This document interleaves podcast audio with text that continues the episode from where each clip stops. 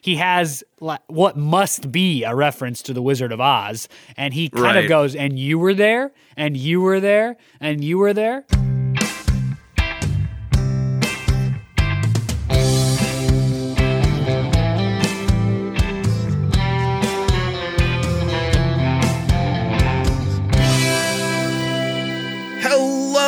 No Script Podcast listeners. Welcome back to No Script, the podcast, an unscripted conversation about theater's best scripts. I am Jackson Nikolai. I am Jacob Mann Christensen. Welcome back, everybody. Here we are, a full month into our themed month of this season. That's right. It's exciting. We've had three really good conversations so far on plays with supernatural elements. We've talked about Shakespeare's A Midsummer Night's Dream. We've talked about Craig Lucas's play Prelude to a Kiss. We've talked about the famous Sondheim Into the Woods. And now we are coming to an incredibly impactful, important, powerful, uh, there's almost no way to overstate the impact Right. that this play has in the culture of American theater. It, it- you know, all the almost all the way to the end of season three. Now we are finally visiting Tony Kushner's amazing play "Angels in America," subtitle "A Gay Fantasia on National Themes." Yes, and we'll be doing both plays today, both part one, Millennium Approaches, and part two. I should have practiced this word before we started the podcast. Perestroika. Perestroika, you got it. First try, even. Awesome. we'll be doing both of those plays today, so buckle in. We're going to jump into them in just a minute. That's right. Before we continue on with our conversation, we do want to ask all of you who are no script listeners to please consider heading on over to patreon.com slash no script podcast. Again, that's patreon.com slash no script podcast. There you can become a supporter of our show, a monthly supporter. There's a couple different donation levels there. You could choose a dollar a month and then it kind of goes up from there. If you become a supporter, the first thing that you're going to do is support our work, obviously. And that is hugely important to us. What we do, we love to do, but it's not free to do. And we love some help from our NoScript community in being able to afford this work, which we're so passionate about. The other thing that you get access to is our patron only posts that are occurring over on uh, patreon.com slash no script podcast. For those of you who've already done that, a huge thank you. Your support means so much to us. We're so excited that you're listeners and you believe in the project. So we're thrilled. I hope that you're enjoying the Patreon patron only posts over there. But for everybody else, please head over there right now. For a dollar a month, you can support our work. One dollar a month, I believe you can do that. And thank you, yes, to echo that. Thank you to all who have already done that. Headed over there, you make the uh, the possibility and the very likelihood of this podcast continuing for many more seasons all that more tangible. So thank you all so much. For the rest of you, we will see you over there at No Script Podcast, patreon.com slash No Script Podcast. Now, back to the script. Yes, back to the script. We're going to contextualize it just a little bit. And this play, as Jacob already mentioned, has such wide sweeping effect on the theatrical community and on just uh, American culture in general at the close of the previous millennium. So I'm going to do my best here. That's This- right. Really, one of the themes of our conversation probably will be that we can't get to everything. We're Yeah. covering two plays, really one play, two parts today. And Mm-hmm. that same is going to be true for even just the context of this play, which is so full. We could just So never say all of the important productions unless we wanted to spend the whole hour doing it. Right. Absolutely. It's, this conversation is going to be like a rock skipping over deep water. We're going to hit like like things that stick out to us, but this play has so much depth and so much impact. So bear with us as we do this. But this play opened, uh, I believe it opened uh, kind of uh, as a uh, as a test project in 1990, but it premiered in 1991, and that was just the uh, Millennium Approaches section of the play. Uh, in 1992, Perestroika was Stroika was produced, and uh, then they were released together as as a set in 1993 and ran in repertory with each other, and that was on Broadway. So that was the kind of the of- official release of that time. Uh, the uh, that production uh, took place at the Walter Kerr Theater and was directed by George C. Wolfe.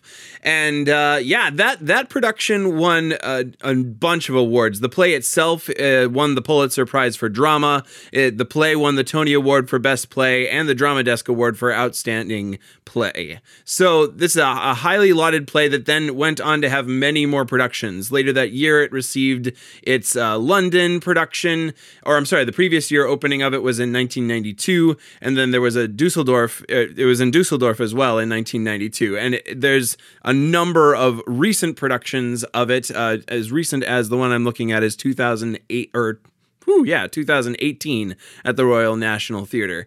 There is, of course, the also the film adaptation, which is an HBO miniseries, and that was produced in 2003. There's an opera as well that was produced in Paris, France. So it's it's been revisited a lot. So uh, all over the globe, people have have uh, adhered to this play because I think it had such an important cultural uh, through line for for many places around the world. And just some incredible roles, and and the names oh, yeah. that are associated with this play is another deep well that we could only barely skim the surface of. Famous actors from a long time, you know, that in their younger days, people like Jason Isaacs was in early productions of this play. That 2017 run at the Royal National that then transferred to Broadway in 2018 that had people like Andrew Garfield and Nathan Lane in it. The HBO miniseries had people like Al Pacino, Meryl Streep, Patrick Wilson. And then the other person that was in that HBO miniseries film, which is a just regular occurrence name here on No Script Podcast, is Mary Louise Parker. She was in that HBO miniseries, as she's been in so many of the scripts that we've talked about. So that's fun yeah. to see her name come up again. The plot of Angels in America. Again, this is a two-part play. I, I, my understanding is that the plays can be performed separately, and in fact, they were in some of their original uh, imaginings. I would say probably most often nowadays, both plays are performed together or kind of in rep. Um, and the plot really follows from the beginning of part one, Millennium Approaches, all the way through the end of part two, Perestroika. They're, they're, the, the plot ties together across the two plays. It's not like they take place at separate times or anything like that. The plot follows one to the other. It is mainly about two couples during the 80s. Um, the first couple is Prior and Lewis, Prior and Lewis are um, Prior has AIDS. He's he's one of the things that goes on in, in, over the course of the play, and one of the broader social connections is this is kind of in the middle of the AIDS crisis, and so lots of gay men at the time uh, are suffering from AIDS, and and it, they're kind of newly discovering what it means to have AIDS and how to treat AIDS, and what it means that many of our friends are dying by AIDS, and so Prior from the beginning of the play has AIDS and is starting to get fairly sick because of it obviously his immune system is destroyed, so he's catching all kinds of different things. And Lewis, his partner, is not able to handle the physical caretaking for Prior, the the grossness of it, the blood and the uh, you know the crap and, and all of it, uh, the vomit, just kind of drives him away. So he leaves Prior and kind of they he abandons him one night when Prior's really bad in a hospital. And so some of the play follows them and, and their separation and they're coming back together potentially. Um, the other couple is Joe and Harper. Joe and Harper are Mormons who've moved to New York City, where the play takes place from Utah, from Salt Lake. Joe is a clerk for a justice in New York City, and uh, apparently he's a, a, pretty important clerk because his justice uh, doesn't really write his own opinions. In fact, he's accused of being an idiot several times. And Joe basically does the writing for him. So, a pretty important clerk. And Joe's wife Harper suffers from, you know, incredible anxiety, depression. She's addicted to pills. And so their marriage is tense for that reason, in that it's tough for Harper to spend all of her days alone. They're in this new place. So she's experiencing delusions and things like that, partly because of the pills. Joe also is secretly within himself a gay man And what he discovers, kind of about halfway through Millennium Approaches, is that Har- Harper accuses him of being a gay man, and they kind of they kind of separate for a while. This is where those two couples come together. Joe and Lewis end up together for a short while, and then their respective relationships are impacted because of that. Um, that kind of travels through a lot of the the relationship part of the play. Separate from those two couples is a real person named Roy Cohn, who appears as a character in the play, a really tough, uh, uh, pretty immoral, lambasted lawyer in this play. Uh, Roy Cohn, who's also a gay man, although he would not say that he is. Um, he also has AIDS, and across the course of the play, he's dying of AIDS. So, those are the main character groups. There's lots of other characters that we'll talk about that's kind of what goes on just at the human level. The reason the play is called Angels in America, and the reason why we're doing it in Magic Month uh, pl- with plays about supernatural elements, is that Prior is being visited. Again, Prior is the person who begins the play as the partner to Lewis, has AIDS, is dying of AIDS over the course of the play. Prior is visited by angels, um, the Yeah. Continental Principality Angel of America. And uh, the angels are concerned that humanity has had so much movement and migration and motion and progress that apparently it has driven God away. And so they have sent, in the form of Prior, a prophet to try to tell humankind to come to stasis, to stop moving, so that potentially God will return. I think that covers, at least at the most broad scope, Yeah. what goes on in this play. Yep, that that I, I agree. Well done. That was a big, big, broad stroke of what all happens, and uh, yeah, how to how to dive into it now. We'll we'll kind of like jump around a whole bunch. Part of it, I think, is yeah. What do you what do you what's a good like jump off point for this play? I think we got to hedge again first. Hedge it's so important to hedge again, which is to say, there's so much to talk about. Oh I listened to an interview with Tony Kushner, and he talked for an hour about things that we're just never going to be able to get to. I mean, this was the the right. You know, we will only be able to cover so much. There's so much in this play. This might be a play that sometime in the future we may have to revisit and have a Right. different, more in depth conversation about different stuff. So, whatever we get to in this open, unscripted conversation is just what we get to. And Yep. I'm sorry about the stuff that we miss. But jumping in, let's maybe let's maybe as a way of trying to guide us through it, let's let's examine these relationships a little bit. Both of them, so so the two the two pairs are again uh, Lewis and Prior, and then Joseph and Harper. Joe is probably what we'll end up calling Joseph. That's what he's called through most of the play. Um, they're in New York. They're they all for various reasons are breaking up, and and I like what you had to say about uh, Lewis's leaving of Prior. That's kind of the big one of the big uh, tough things early on in the play. I think it's in the first like maybe forty pages of the play. Is Lewis uh, engages with uh, Prior's illness? He has AIDS, and he just he can't stick around. Both because um, I think I think he's just scared, but also because there's there's an emotional element as well. He he has this. Um, at least at least Prior accuses him of of not being able to be there emotionally when it gets hard beyond the kind of scariness of the disease. Right. Yeah. At one point, I think I forget who Prior is talking to, but they talk about how Lewis is the kind of person that tortures himself over everything. Every Right. little emotional turbulence causes him a tremendous amount of stress and agitation. And so Prior, and it might be Belize that he's talking to at this point, Yeah. say that, you know, if you're a person that gets so agitated and has such a hard time holding on even through the small bumps, when enormous life, literally life ending moments come about, you're going to have a real hard time suffering through. And Lewis has a real hard time suffering through. I like that you mentioned the emotional aspect too. Lewis has a hard time suffering through the idea of watching Prior, the person he loves or claims to love, die. Mm-hmm. and it's and it's not like over and over throughout the play he it's he does not say that he is not in love with Prior anymore. He is not he is not grappling with like oh maybe maybe we shouldn't be together anymore. It's like I, I can't be this close. And obviously, despite all of his protestations, that doesn't land well with Prior. like what Prior needs in that time is someone to be present and someone he loves to be present with him. But but Lewis just can't do it, despite the fact that he still loves Prior and has feelings for him. Yeah, one of the themes that occurs throughout the play that that this is a good time to bring it in, I think, because of how it manifests in their relationship, is this idea between the the disconnect between theory and reality. These characters have theoretical philosophical conversations throughout the play. One of the things Tony Kushner has done so brilliantly is provided real stakes to high level philosophical conversations for his characters.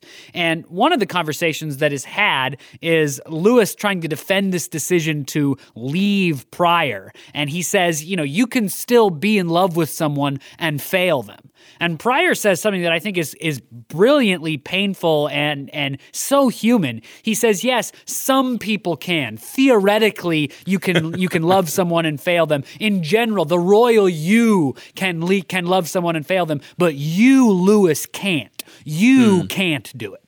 And I, I love that, not because I think it's right or anything. I'm not sure I agree with Prior in that moment, his interpretation of Lewis, but because of the pain that Prior shows at that moment, his inability to allow what he knows is true cognitively, that it, it is possible for Lewis to love him and still have the inability to be around him during this time. He knows that cognitively, but the pain has forced him to say, but what I know to be possible cognitively can't be true for you because of the pain and heartbreak I'm experiencing at this moment.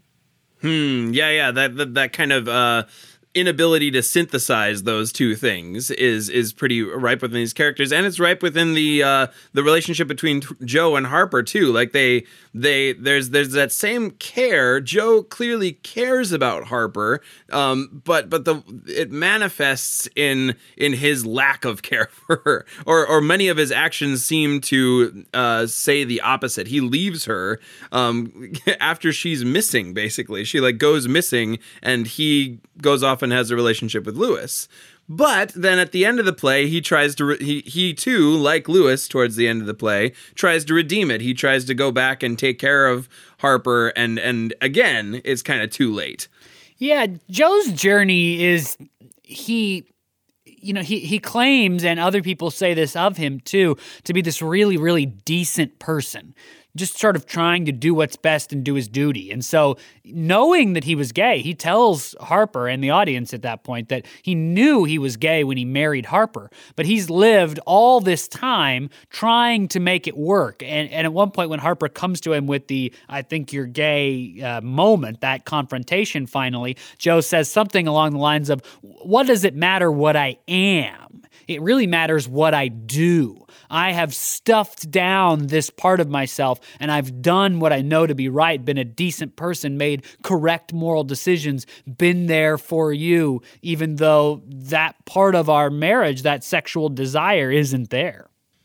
Which is an interesting paradox for that character because one of the biggest accusations against Joe is made by Lewis, and it's on the basis of what he did um, as as a clerk for Roy, he basically wrote uh, briefs. Just real quick, uh, uh, Joe was not a clerk for oh, Roy. I'm sorry. Yeah, yeah, yeah. Yeah, Joe is a clerk for. I think the character's name is Judge Wilson. Roy is just like another lawyer. Mentor. A friend, a mentor. Thank you. Yeah.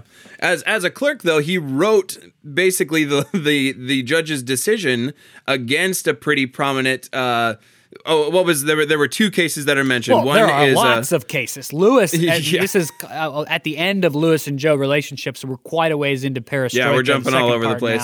yeah. Lewis has discovered that Joe. Now he's known all along that Joe was a, a gay Republican Mormon, and Lewis is a very secular liberal Jew and has a lot of problems with Joe's politics and view of the world, but loves the inner person, I guess. But mm-hmm. due to Belize's friendship with Prior. Uh, they've kind of conspired to figure some stuff out about Joe and brought it to Lewis. And so Lewis discovers that Joe was the person writing the, these prominent, powerful anti civil, basically civil rights uh, uh, law opinions uh, decisions by a judge. Uh, a couple, the two that he actually names amidst the whole pile that he finds terrible are he found against some kids who were uh, suffering eye trouble uh, as a result of a company like poisoning the water. And then more painful and personal. Apparently, uh, Joe wrote an opinion where uh, a man who was kicked out of the army for being gay, he was still going to receive his pension, but he changed the decision to be that he only received his pension because the army knew all along that he was gay and not because gay people are a protected government group. So he removed the like government protection precedence part of establishing protection for that group of people under the law. Mm-hmm. So so in that way, like his his actions, I think he has some at least in that scene, he, he defends those actions a little bit, but he has some shame around them. So I wonder if I, I think I think you use the two words, I'm gonna try to make a distinction between them instead of I think moral is what he is. He has a moral compass that he is trying to adhere to. I think what the other characters call into question is whether he's a decent person or not beneath those morals. And that's where some of his actions, both to Harper and uh, the ones that Lewis dredges up, come into question a little bit more. That's interesting. I might flip those words if I decided to be real piggy. I think maybe he is definitely a decent person. Whether or not he's truly a moral person might be the question of the play, but that maybe is splitting hairs.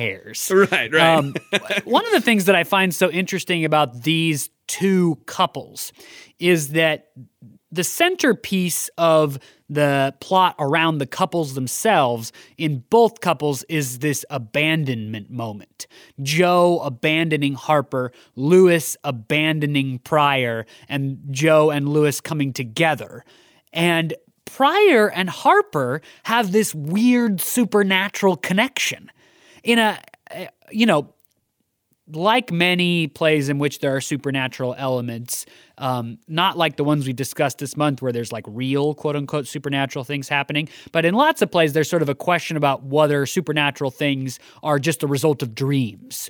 You know, and and some of that could be true for this play. Is Prior really seeing angels, or is he just in a drug-induced hallucinatory state? And Right. That's maybe one of the one of the question marks. I I don't I, I have an opinion. I'm not sure it matters super what my opinion is about that. But one of the unexplainable phenomena, if that was your particular position, is that Prior and Harper meet in Dreamland before their respective partners have left them and come together so that there might be some way for them to know each other. They don't know each other at all, but they meet in this hallucinatory dreamland and they know things about each other that it would be impossible to know.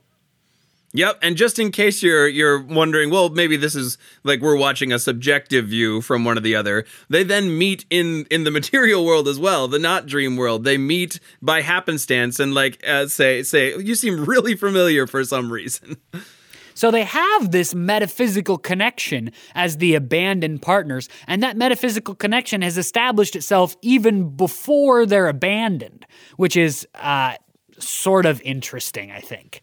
yeah, I'm glad you brought that. I'm I'm glad you brought that part of it up because I think that is the one the one bit of evidence that makes me firmly on the side that magic actually exists in this play. Um, be, because a lot of this play, I think you're you're right in bringing up the the, the this could be a delusion. Um, a, a lot of it is centered around Prior. Other characters kind of interact with it every once in a while, but often they will explain it away by I had this craziest dream. So so you wonder if maybe it's just Prior justifying a lot of stuff.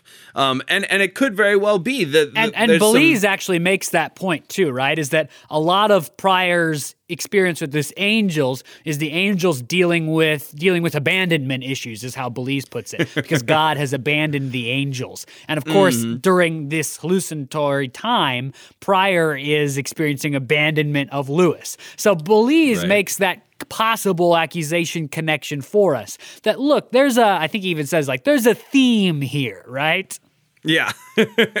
and the play kind of echoes that too in its casting. The play intentionally uses double casting with the angels and the ghost characters of real people. So you have, or, or not real people, but casted characters in the play. People that Prior would interact with. The other person who interacts with ghosts a lot is Roy, Roy Cohn, but we'll get to him in a minute. Uh, the angels are other characters. The main angel he interacts with plays the nurse that helps uh, that Prior uh, interacts with all the time. Yeah, the, obviously, So- like the life saving nurse, the bring Mm-hmm. healing to his broken body nurse. So making her into a hallucinatory angel is not the biggest leap in the world. Right. Yeah. Yep. The Council of Angels is all of his friends. So so yeah, or or And, enemies. There is an important, probably, note to put on that if you've not read or experienced the play before. I, d- I don't think we're meant to assume that the when there's double casting, that's those original characters playing figments of people's imaginations. They're separate characters entirely with no connection that are intentionally double cast to say something to the audience. That is not something I don't believe the characters notice. There's no moment where uh, a prior is like, "You look just like the nurse from the hospital." Right. that's just for the audience. Yeah. Or vice versa. I don't. I, I'm, I'd have to read it again just to be sure. But there's no moment where uh, Prior will say, "You seem like an angel" or something like that to the nurse. Right. Like and, it doesn't and go Prior other doesn't way. go up before the Council of Angels in Perestroika and say, You're just, you're all my friends. Right. Although he, I don't know. Actually, he kind of does. when he wakes little. up from the Council of Angels, he has what must be a reference to the Wizard of Oz. And he kind of Right. goes, And you were there, and you were there, and you were there. So I stand corrected. Prior does, in fact, notice that the Council of Angels is made up of the people around him. So, so uh, at any rate, the question is there for us as an audience to interact with, right? Is this delusion? Is this something uh, that is just subjective? And or does not? it matter? I mean, Right. ultimately, does it matter if this is a delusion or if Prior's really interacting with angels? I'm not sure it does. Yeah, probably not. But Probably another moment where the supernatural realm of ghosts and angels and whatever else that exists in this world uh, interacts very strongly and almost unexplainably with the real world is near the very end of Millennium Approaches. Uh, Roy Cohn uh, the Roy Cohn's connection to all the other characters is that his he his mentee basically Joe uh, is he's trying to con- Roy's trying to convince Joe to go to Washington and work in the Justice Department because Roy's potentially going to get disbarred and he needs a friend at Justice. Blah blah blah. Anyway, at the end of Millennium Approaches, Joe has come to Roy to, to at his home to say one more time, "I'm sorry, I can't go." They get in a fight. Roy's very sick by this point, so by the time Joe leaves, Roy is sort of collapsed over on the ground. And as he's in all this sort of suffering, collapsed pain, Ethel comes in through the door. And mm-hmm. Ethel is a ghost of this woman that, as a lawyer, Roy basically, I mean, he definitely cheated, broke the law as a lawyer to get her put in the chair. She was Yeah. executed because of him. She visits him as he's collapsed and, and rolling in the ground, and then she stays with him for much of the rest of the play. But notably, in that scene, she calls the ambulance. She mm-hmm. has conversations with the 911 operator and says, My name is Ethel. No, I'm just an old friend. Now, we don't see the 911 operator side of that, so this could all be a delusion of Roy's, and maybe really he did dial 911, but he seems to be collapsed on the floor pretty well. So, how the ambulance got there, if Ethel the ghost didn't call 911, is a little bit of a question mark. Definitely, yeah. That that Ethel's interaction in general with with the world seems to be uh, uh, one of the other one of the other big wonderings that that that that maybe there is something magical happening around here, but it's still wonderings. Like you still because because it's all subjective, because we don't have the the the other side of the conversation. The option is open for a delusionary experience, which I think is an important facet of of the experience of people who were fighting AIDS at the time. And I'm I'm, a, I'm I, my own personal experience does not include this, so it's it's a little outside of my box. But that's part of the confusion aspect of this play that I think Kushner is starting or trying to deal with is as as they're fighting this illness, as they're taking more drugs, the the lines begin to blur a little bit more. Absolutely, that is definitely happening in the play. I want to shift gears just a little bit, Jackson, and read you just a little bit of a monologue from the beginning of the play. And I, I kind of want to see what you think about this line and its relationship to the rest of the play. It only struck me as I had read through the play a couple of times, maybe how crucial this line is. See what you think about it. So, this is the, the very first scene of the play. A, an old Jewish rabbi is giving a funeral eulogy for this old, old woman who he didn't really know. And he's describing how she was one of the uh, immigrants, Jewish immigrants, who crossed from Europe and Eastern Europe and Russia to America to make a life for themselves. And how he's trying to kind of honor that part of her life and how so many of those people are dying off. And this is what the rabbi says You can never make that crossing that she made. For such great voyages in this world do not anymore exist. But every day of your lives, the miles that voyage between that place and this one you cross. Every day. You understand me? In you, that journey is. That line in general, like, struck me. It's right at the beginning of the play, like you said. It struck me as such like a poignant uh, commentary on on the world and and and what humans have left to physically do. I think this play maybe talks about what is left. Um, maybe metaphysically to do as humans. Yeah, and it, it, was so striking to me because the request of the angels, the prophecy that Prior is sent to bring to the world, the the supernatural interaction or complaint of the angels is you have to stop moving and migrating and, and growing and progressing. And this rabbi at the very beginning, getting into the play says that great migration from the old land to a brand new world doesn't much exist in the world anymore. There are very mm. few brand new worlds for people to uncover. You know, if, if I if I moved or migrated to a country that was wholly unfamiliar to me, I might have some of that experience, but not in the same way that waves of these communities were transported to another place. And so the mm-hmm. rabbi makes the case that that part that time in our history is over. But there is a sort of journey from the old world to the new world inside of a human life. Yeah, and inside of human human interaction as well. The the the ability to uh, you know I think I think Joe is an excellent example of this. Joe crosses into a completely new human experience from the beginning of this play to the end of this play, and and it's not it's not a physical journey, right? But it is an emotional one. It's one that's tied to his his you know moral compass and his character and what he is open to. So so I think that journey is is uh I think what this play does is expose the ability of that journey to exist in some other capacity than just a physical transplantation. Right. And and, and so this is what I think is maybe so gripping about the play is these this whole spectrum of humanity goes on these incredible, leaping, emotional journeys from one place within themselves and their relationship to the world to another. It reminds me, there's a novel that I read recently called Little Fires Everywhere by Celeste Ng, and there's not a lot of relationship between the two stories in terms of plot. But one of the features of this novel, Little Fires Everywhere, is it has this incredible omnipotence uh, I said that wrong again. I did that in the previous episode too. I don't know what that's about. An omnipotence. It there has we a, go. The, the the narration is incredibly omnipotent, and so you see each character, and there's a whole spectrum of them. Even minor characters, you live through their eyes for a while, and then for sometimes random reasons, sometimes just because they pass on the street, you live in another character's eyes for a little while, and so you see this whole wide group follow into the, uh, along this storyline. And you see their lives change because of And Angels in America reminds me a little bit of that omnipotent view of a whole swath of humanity going through substantial changes in their life, substantially changing moments.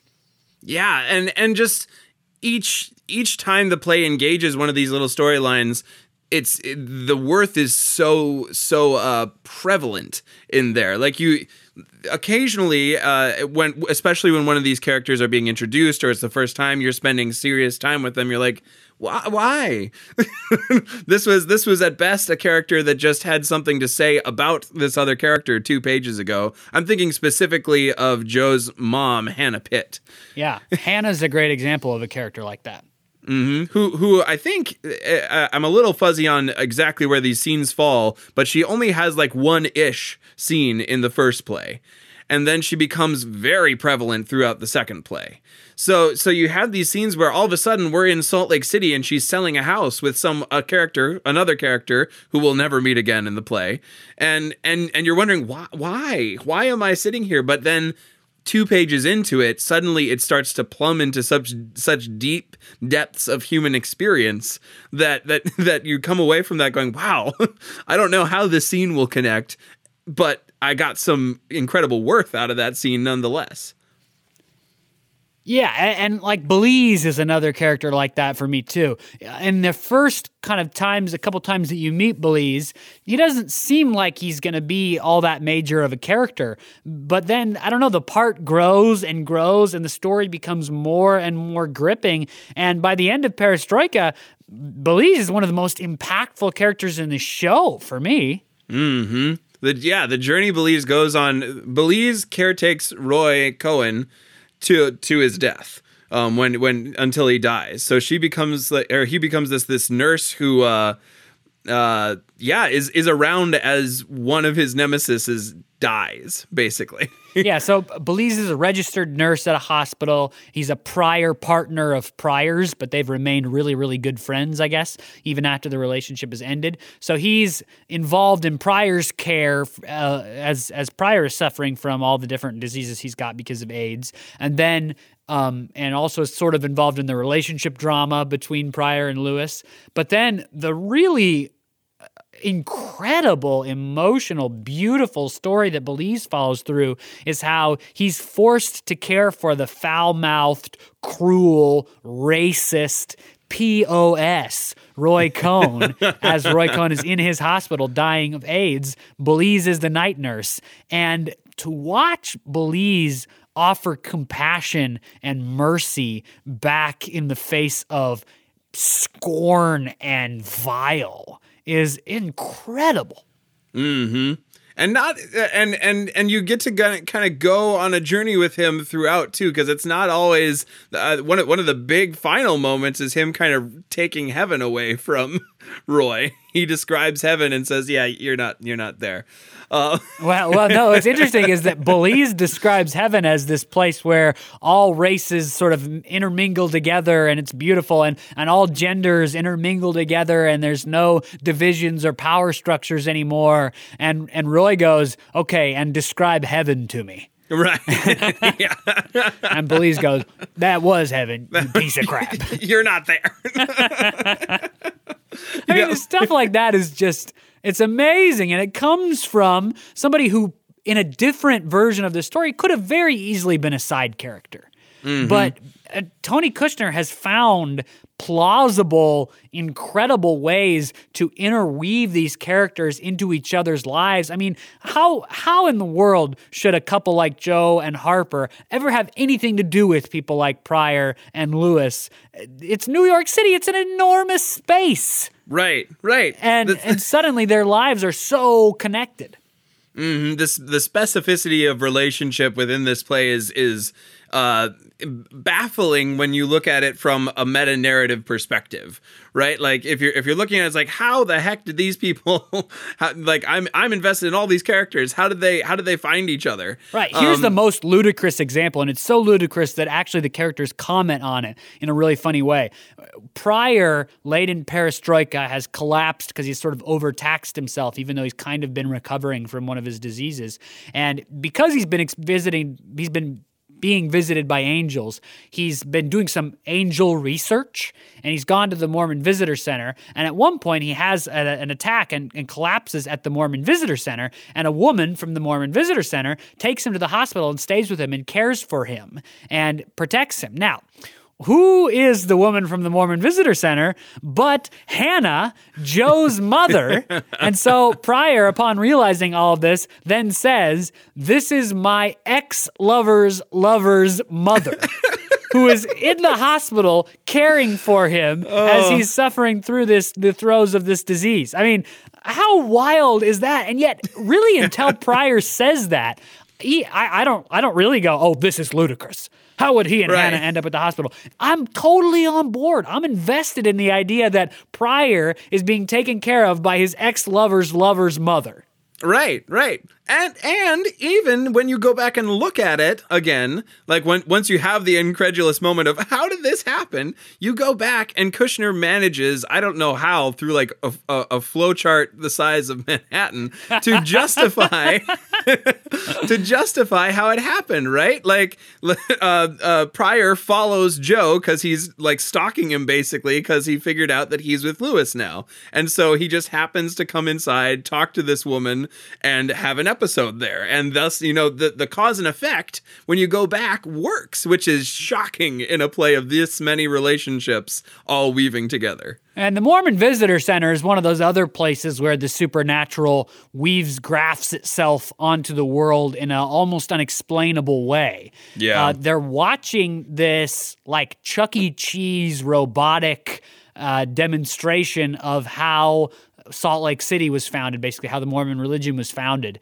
and the the the father character is looks like Joe apparently. So Harper's there watching this this diorama because she's suffering from losing Joe, etc. And into this diorama scene walks a metaphysical, supernatural, not a ghost because he's not dead, but like some hallucinatory version of Louis, who Right. then like holds hands with and suggests that they have a he has a relationship with Joe, this robotic version of Joe from the diorama, and they walk off together. And you might say, "Well, well, Prior's just imagining that he's having a hallucination." But then Harper goes, "Did you know that man? He comes into this diorama like every day, and it's so annoying."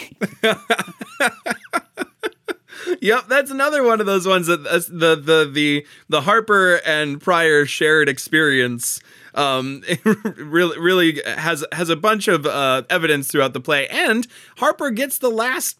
Like one of the last paragraphs of the play. There's an epilogue afterwards, but uh, she gets one of the like her her last monologue is this big metaphysical monologue about how she sees souls rising from from America as she flies over it. Yeah, yeah, yeah. Well, Jackson, we've probably gone as long as we really can in this episode without talking politics. Okay. I mean, the play is deeply, deeply political. I mean, in, Oh, yeah. you know, in many ways, this is a political play. And Mm-hmm. the case that it makes is a case against uh, Reaganism and and that that that particular brand of conservatism. And if you listen to Tony Kushner talk at all, he has a lot of deep uh, deep things to say about that particular political view. And the journey of Joe is the most obvious journey away from that particular worldview into something new. But Louis, who's part of Joe's journey, so this makes sense, has a lot also to say about Reaganism and that particular world. And of course, you know, in hindsight, we know that some of what was suffered upon the gay community in the form of AIDS was at least partially due to the negligence of the Reagan administration in dealing with that crisis. So, so much of this play is uh, a, a highlight of the blight upon that particular time in our history, political history. Hmm And even the, the the title of the second play, Perestroika, is is a, a policy put forth by Mikhail Gorbachev. Uh, perestroika is I'll, I'll read off the definition so I get it right here: the policy or practice of restructuring or reforming the economic and political system. And and that's kind of what this play is calling for by the end of, of this play is the, the the last monologue of Prior is um is is a powerful command for the community to begin moving forward out of this moment. Uh, his last lines: "You are you are fabulous creatures, each and every one, and I bless you. More life, the great work begins." It's it's it's a clarion call to begin moving out of this this time frame, this this political opinions, this this structure of society into something new. Uh, this is a quote uh, from Joe near the beginning of the play. He's talking with Harper. This is how he describes America in the middle of the Reagan administration. And some of what the play does is look at the lens of how people viewed America at that time and many different kinds of people. And this is what Joe says America has rediscovered itself its sacred position among nations. And people aren't ashamed of that like they used to be. This is a great thing. The truth restored, law restored. That's what President Reagan's done. Hmm. Yeah. So that that that has some resonance. Um there's there's yeah, the um I think Joe will end up. I, would be interested to see another play after a play on Joe, honestly, because I don't. That is wild that you said that because that is. I mean, people say that all the time. As I've done hmm. more and more reading and research on that, that's one of the really common things people say is, "Poor stinking Joe." how, what? How does his story end? Right. We've deconstructed Joe in this play but I wonder what he builds up afterwards, after kind of all of the, the pillars that he used to rest upon are ripped away. Um, what, what what does he do now? What what is his? Because he's I think he's a, a powerful character still, both in the play and in the world. So what what I would be very interested to see what Joe does with the next, you know, 20 years of his life. Yeah, Tony Kushner self-describes what he did to Joe in the play and where he left him as cruel. And he made yeah. the comparison to a Tennessee Williams play and actually the play itself has a lot of connections to Tennessee Williams, more mm-hmm. to Streetcar Named Desire than to The Glass Menagerie, but Tony Kushner in talking about The Glass Menagerie says that one of the cruelest things Tennessee Williams ever did was where he left Amanda at the end of that show. Yeah. And he kind of mm-hmm. makes that comparison that you know I I also visited that kind of unfinished cruelty on Joe in this play. yeah. but it would be interesting to see because he would he would complete that narrative for us a little bit. I think everyone allies against Joe's worldview in this play, but we don't really get to see if he had any growth or or or what his choices are based on this new information. Yeah, and it, you know, this for a play that is a lot about politics and a lot about how the political theory and philosophy, as we've discussed a little bit, how it interweaves itself in the real practical lives of human beings. This is also a play about angels, right? And super, yep. and so that that's an odd connection. And the the pinpoint for me came at the very end of the play, actually, in the epilogue scene. This is a line that uh, Louis says near the very, very end of the play. He says, That's what politics is the world moving ahead. And only in politics does the miraculous occur. Hmm. Now, this is a guy who earlier in the play says the title line of the play in a conversation with Belize. He says, America has no spiritual past anymore. There are no angels in America. Yeah. And then at the very final scene of the play says, in fact, only in politics does the miraculous occur. That's an interesting start and beginning, and, and maybe an interesting reason why this very political play has such supernatural connections, metaphors, imageries, characters. Hmm, yeah. It also does the good work of reclaiming kind of a social justice uh, way of dealing with the world. Like being involved in politics is where is where the miraculous can occur, or, or the only place that the miraculous can occur is is uh, I mean that's a pretty powerful statement of saying you know we can't if you want if you want something if you want angels to be around in America if you want some sort of good to come about, be involved in politics. And of course, Prior's interaction with those angels is political, right? I mean, it, it's yeah. the, the, angels are concerned in some way with the politics of what is going on. The angels are connected. Interestingly, though, and and uh, this is maybe I think one of the really bright. There's so many bright things that Tony Kushner did, but one of the really bright things in his writing of these supernatural characters.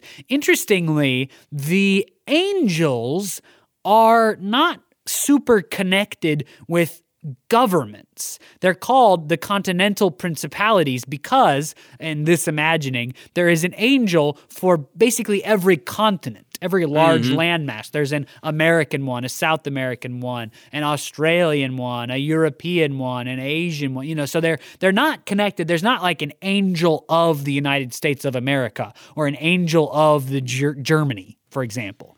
Right. They're, they're these continental principalities. They are representative of something larger than human governments.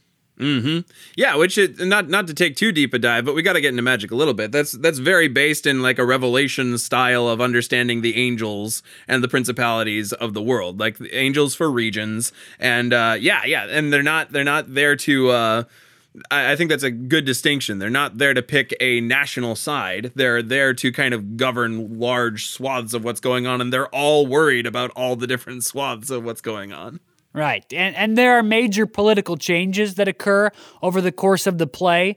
Uh, characters follow through. Uh, most notably, in the epilogue, they talk about some of the major changes that are going on in Russia at the time and Gorbachev and, and all of what's occurring. And perestroika is where that part of the play gains its name, that thawing of the Russian politics Yeah. post everything that happened.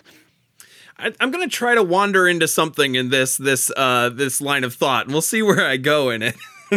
but so so bear with me a little bit. But I think what's interesting about the angels is that is their relationship to the AIDS crisis in general. Um, I, I think in one version of my as I was reading through this play again, in one version of what I was expecting to happen was that the angels cursed the world with AIDS or something like that. Like that was going that was going to be what he discovered in the end is that to stop things from happening, they curse the world and and there's this there's this blame there. I don't think that happens in the council scene. We see the angels reacting, uh, like almost lamenting that this is going on, that the world is in this kind of uh, disharmony. And in fact, And- they they kind of imply that that has even sort of spread among the angels. There's a little bit Mm-hmm. of reference to this idea that the AIDS crisis has made its way there as well. That's not totally laid out or anything like that, but they say something about that. and their tactic is is the stasis is to stop moving all over the place stop migrating stop having you know these these these new exploratory relationships all over the place and i think that's what Prior ends up saying no to. He says, No, I'm not going to live in this fear. I'm not going to regress us. I'm not going to uh, stay in stasis. Instead, we're going to move forward. The great work is beginning, is again Prior's last line. So I, I think that that relationship with the angels and the earth is interesting, and you see that in Angel, the the angel of uh, North America or whatever. She kind of has some of those lines to Prior at the end, the kind of marvel that he's willing to uh, put aside their their. Uh, ordain ordaining him to be the prophet of stasis and and wanting to engage in life as much as he can is a marvel to the angels or at least to to her Yeah, that scene ends with Prior asking basically for more life. Uh, He's asking to be healed, to be allowed to continue his life moving forward, the exact opposite of what they've asked him to do. So i think that's an interesting aspect. It- there isn't necessarily yes the angels want something or at least the the perceived angels uh, want something that the characters don't. Um, but there is a, i was expecting a little bit more antagonism from the angels and, and i don't think that's necessarily there in this play. Yeah, it, it the the the the AIDS part of the play, which is so much of what the characters suffer through the course of the show.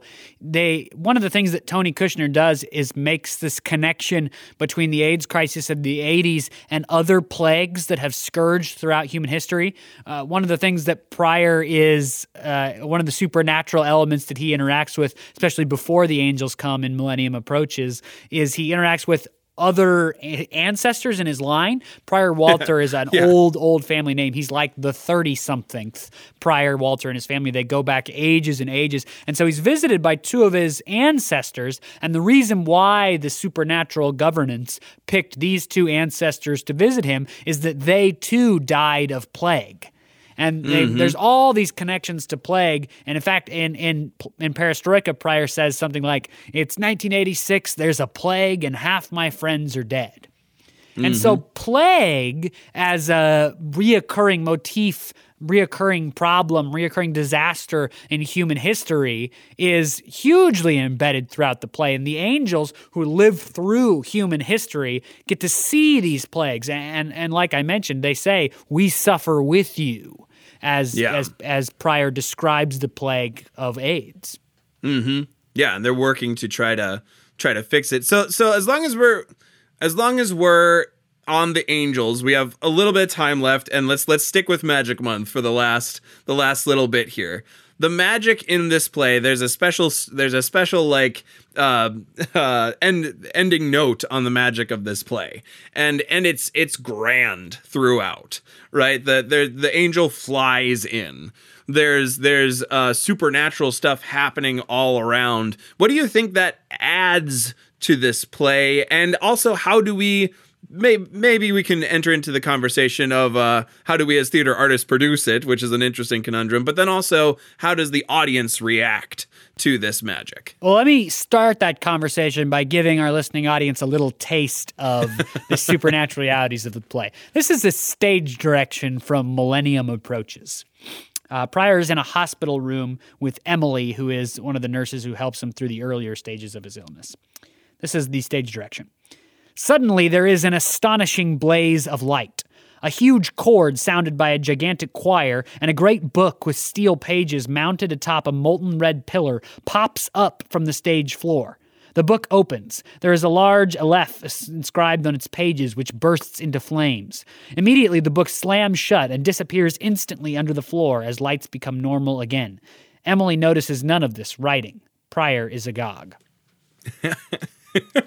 So that's one example of the supernatural world that Prior is being visited by. That does not even mention all of the various ghosts and angels and etc. that visit him. That's yep. just one experience he has with actually what ends up being God. Apparently, God is this Hebrew letter in some way. That, that there's not a lot of deep dive done on that. So yeah, yeah. Who knows exactly how that connects? But so yeah, I mean, what this is the most different play in our magic month. Um, and really, it, it only it, it's not so much quote unquote magic as much as this supernatural connection. None of the other plays really had such a deep religious aspect to the supernatural engagement in the earth. Hmm. Yeah. This this play uh, this play's magic resides firmly in uh, deity produced magic um, and mythical creatures almost seems seems to be a good part of the magic as well. Um, eh, some of it is uh, the the through, throughout the throughout um, Prior's engagement with his prophethood, um, there's there's more instances of these. Like there's there's more Hebrew glyphs on the wall, and that uh, the, the, Hebrew religion in in general, uh, Judaism seems to be prevalent throughout this play. There's there's a lot of words spoken by different characters uh, from the Hebrew religion. Part of the Shema is spoken at one point, and uh, and different sorts of blessings are said. Uh, I think um, shoot, what's the Eth- Ethel Rosenberg sings in Hebrew at one point. So so I, she leads Louis in the Hebrew prayer for the dead over Roy Cohn, his bitter, hated, this you know terrible human being for the gay community and for liberals in general in the '80s. Uh, Louis is brought to pray the Hebrew prayer for the dead over the dead Roy Cohn. And right. Ethel, the woman that he sent to the electric chair years ago, another Jewish person, leads Louis in this prayer. I mean.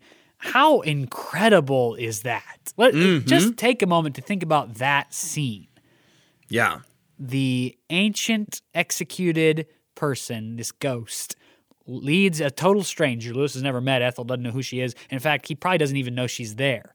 But she leads him in this prayer of blessing over the dead for a person they both despise. That is wild imagery. I mean, that is incredible imagery. Yeah.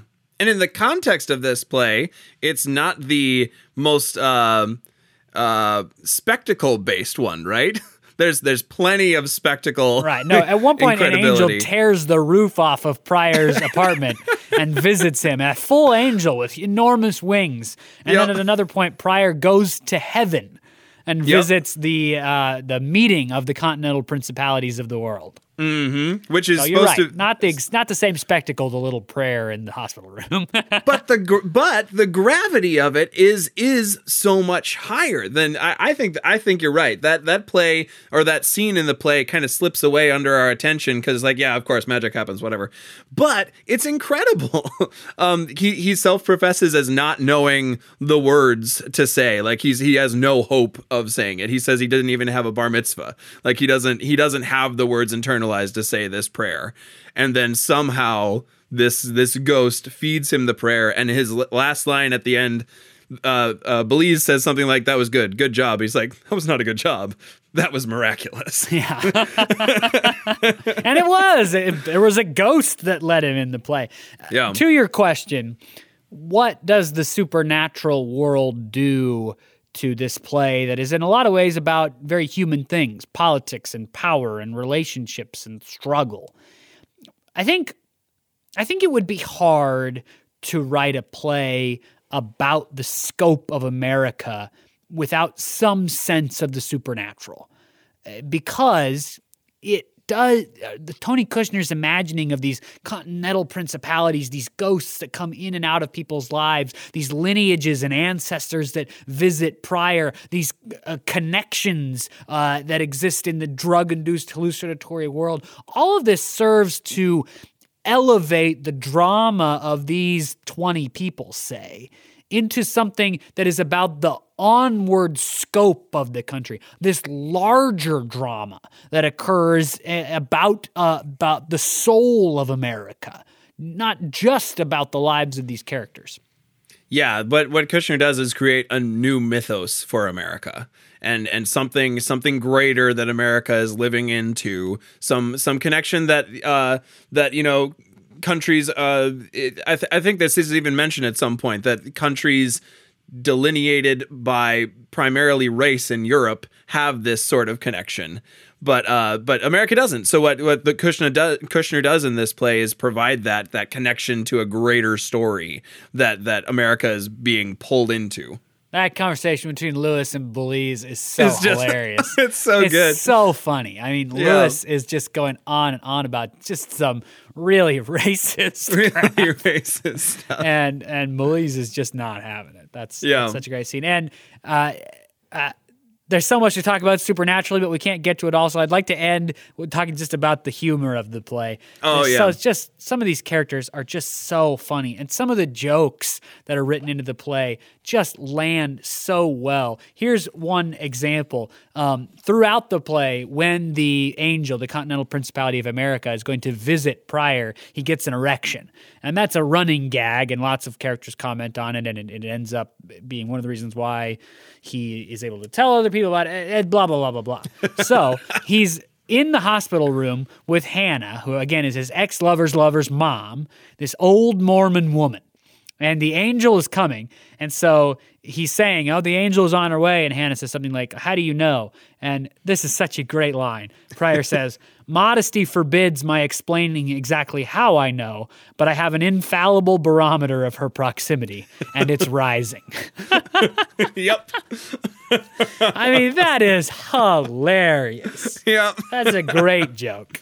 Absolutely. And there's there's so many more throughout this play, so many more moments that we we could, you know, remark on and bring to the forefront, but we will leave that for the conversation that continues with you. If you have read this play, interacted with this play, been a part of it, been in a production or just watched the HBO series, we'd love to keep having this conversation with you on any of our social media platforms. We're on Facebook, Instagram, and Twitter with the username at No Script Podcast. And we also have a Gmail, no script podcast at gmail.com. Hit us up on any of those sites. We'd love to keep talking about this fantastic play with you.